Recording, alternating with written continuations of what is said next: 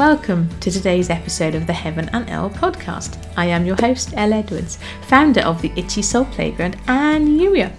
I'm extra specially excited about to say founder of the Itchy Soul Playground because this morning, at the time of recording, I had a nudge from Holy Spirit, uh, and it's something that we're, we're, sharing in the Holy Spirit Love Notes later in the week. So with that um, announcement, that if you're not not announcement, a, an invitation. If you're not already getting the Holy Spirit Love Notes direct to your inbox, you can do that.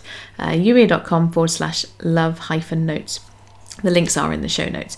But as you're going to see, uh, as you're going to enjoy later on in the week, uh, there was this nudge because the for those of you who don't know the the way that the love notes came to be, uh, as I've shared with you before, some of you before, uh, about 18 months or so ago, as I had a piece of writing homework in a course I was in, just when lockdown first started. And um, so, April 2020, just for the purposes of dating this, in case someone's watching this from the future, yay, we have a future. I was given a, a, piece of homework uh, to, to every day in my notebook to sit and, and ask Holy Spirit, what's on your heart today? Uh, what are those things that you wanted to remind me? Different questions. And and so I'd, I would do as the homework said, I would write down what I hear. After about a week or two weeks, I got this this nudge, this niggle. Start sharing these love notes with the folks in the playground. And, I, and as some of you know, I initially I was like, really? But these are ours. Uh, but he's like, no, no, the, the people in the playground can benefit from them too. I was like, okay. And so since then, we I have been sharing these Holy Spirit love notes every weekday. Uh, and um, that's not to say that I don't I don't share every single thing that Holy Spirit and I journal about. We journal about lots of other stuff as well. But very specifically, those things that come up in response to that question what's on your heart right now? What would you like me to share? What are you wanting to share with us? Uh, you know, what, what is this love note for today? Uh, and so it shouldn't therefore surprise you that as you enjoy their love notes at the end of the week and you get that reminder, that invitation to sit and dream with God for what's next, uh, I did that too. And so, Holy Spirit and I this morning, I sat and He gave this very clear right, you need to do this now. Don't just do it in your head. He'd been niggling me about it already. Uh, I was watching a video on Sunday that was talking about you need to see the vision before you see the vision, i.e., you need to get this picture from God about what it looks like before you can actually bring it into the into the, the physical world around you. So I'd already had this nudge and this niggle a little bit, but he was like, "Okay, you need to do this." I'm like, "Okay," and so I did and I'm really excited because I hadn't appreciated the date until I went to look in my, my calendar. But next month, October the 15th, is actually seven years to the day that Youier was born. I say Youier was born. Youier.com was owned by somebody else. Some of you will know the story. The word Youier came from a John Ortberg book, uh, and him or part of his organization, there was somebody involved with his book that originally owned Youier.com. And they initially, and this is quite interesting to me, they initially had on Youier.com a course where you could you the it came in the, it came in his book called the me the, the me I choose to be or the me God made me to be or something like that. It was about being who God made you to be, uh, and and there was a line in there which really grabbed me at the time. This is going back eight, nine years ago when I read this book about how actually one of the really the best things we can possibly do is help people be Youier, who God made them to be. So all that time then I was like, oh wow, and it captured my attention. Uh, but Youier.com, like I say, was owned by somebody else, and then it wasn't. And seven years ago, next month on October the 15th, I registered, I, owned, I had the massive privilege of, of owning Youier.com. Now, earlier in the year this year, uh, I was on a, on a Zoom call and uh, two wonderful women were reminding me that in often in biblical terms, seven is, is, thought of as this number of completion. And they were saying, well, actually, do you know what? You're coming to the end of this seven years, the seven year cycle with, with Youier. It's been seven years, and now you need to get ready for what's next. It's exciting. You know, God is redeeming all that time. It's going to be brilliant. So when I got that niggle to, to explore the next seven years uh, and beyond, I was like, oh, okay, that's really exciting.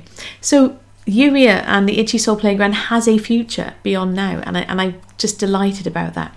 Why is that relevant to today's episode? Today's episode is is entitled "Hearing God's Heart Does Not," or sorry, "Hearing from God Does Not Need to Be Complicated," and it started. If you saw yesterday's episode, I shared with you the dream that I had uh, on Saturday night, and how my first reaction was to ask one of my friends for, "Okay, what does the dream mean?"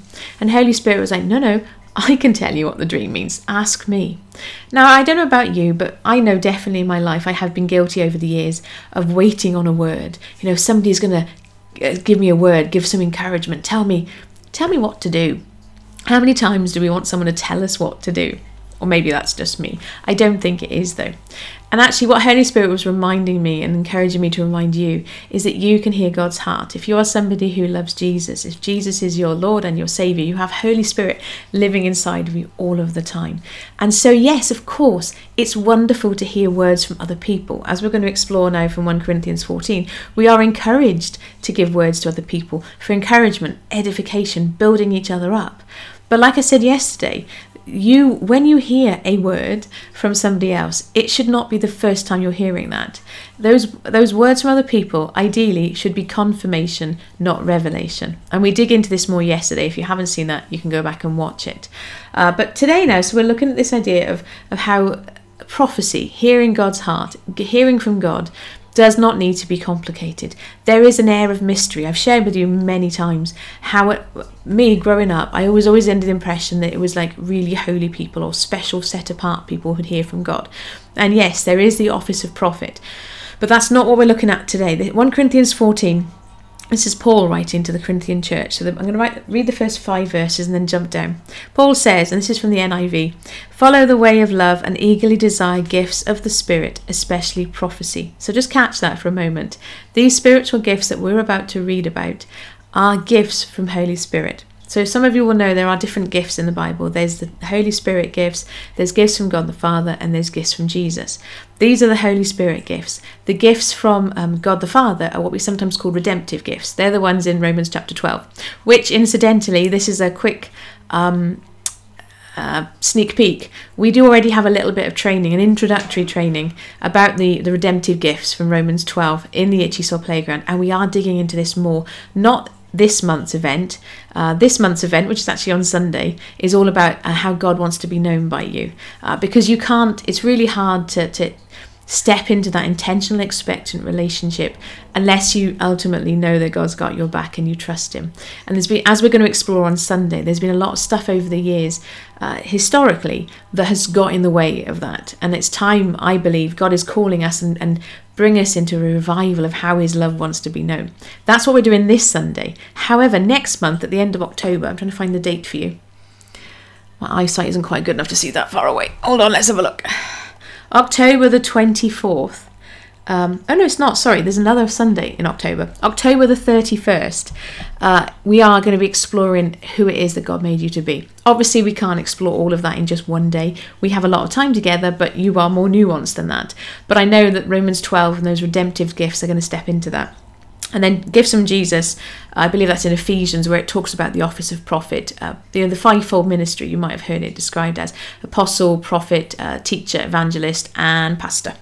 Uh, however, going off on tangent, but 1 Corinthians 14 follow the way of love and eagerly desire gifts of the Spirit, especially prophecy. For anyone who speaks in a tongue does not speak to people but to God. Indeed, no one understands them, they utter mysteries by the Spirit. But the one who prophesies speaks to people for their strengthening, encouraging, and comfort. Anyone who speaks in a tongue edifies themselves, but the one who prophesies edifies the church. I would like every one of you to speak in tongues, but even more to prophesy. The one who prophesies is greater than the one who speaks in tongues, unless someone interprets, so that the church may be edified. So, catch that. Paul is saying, I want everybody to speak in tongues, I want everybody to prophesy. And you can speak in tongues and speak in your prayer language privately, and it can be a way for you to communicate with God when you don't have those words, when, you know, all of that stuff. And that's brilliant. He's not saying don't do that. But what he's saying is, in the church setting, in the corporate setting, I mean, maybe you've been in churches where people are speaking in tongues I have never, quite candidly, I've never been in a church setting where someone's spoken in tongues and then someone has translated what they said. And so if somebody actually speaking out loud in tongues, they're just making noise from the perspective of everybody else. And yes, of course, it's that wonderful connection between them and God. I'm not denying that. But what Paul is saying is actually within that corporate setting, prophecy, hearing God's heart and sharing that is, is good for building up the, the body of the, the church. Let's just skip down though to verse 32 and 33 because Holy Spirit was highlighting this. I thought it was interesting. The spirit of prophets is subject to the control of prophets, for God is not a God of disorder, but of peace, as in all the congregations of the Lord's people. There was two things there which Holy Spirit was reminding me.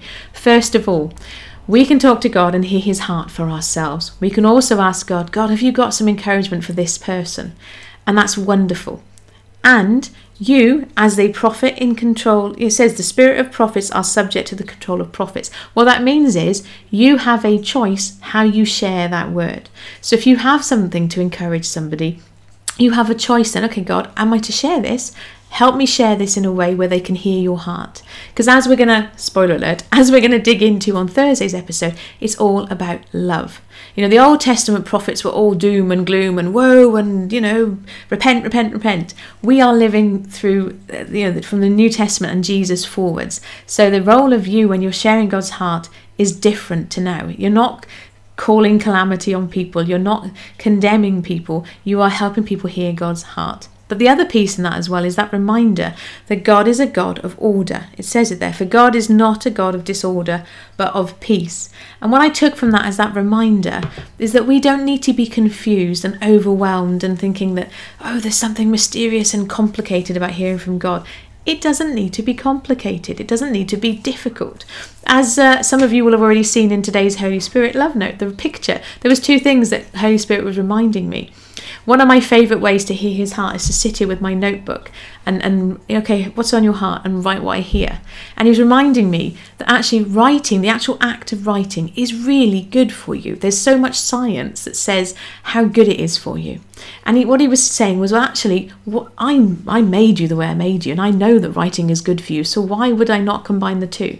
Why would I not combine how good writing is from you for you from a mental health perspective with making it a nice easy way for you to hear my heart same with going outside. How many times have you gone for a nice walk outside? And it happened to me literally this morning. I took the dog for a walk, and then I mean I see little birds a lot, but there was a lot of little birds around. And as I've shared with you before, whenever I see those little birds, I'm reminded of those verses that Jesus spoke of how like not one sparrow will fall to the ground without God knowing, and how much you know, He cares for those little birds, and He cares for you even more.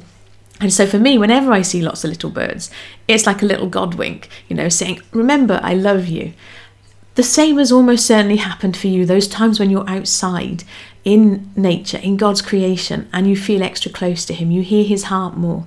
Again, that's not an accident being outside in fresh air, being surrounded by, you know, flowers and trees and green stuff is good for you. So why wouldn't God combine the two? He said this morning, if the only way to hear my heart was to poke a needle in your finger, what would that be like? I was like, ouch, that would really hurt. He said, exactly. I don't want to make it complicated or painful or difficult. I have so much to share with you, says God. I want this to be fun and light and free and easy. Jesus said it. You know, my my yoke is easy, my burden is light. This is not need to be difficult. But too often we fall for the lie that it's complicated, or we try this. You know, the uh, I've shared with you before about you know to, to write in your notebook with Holy Spirit. And too often we'll then start doubting ourselves or we'll believe the whispers from the enemy. Is that really God? Oh no, that can't be God, you know?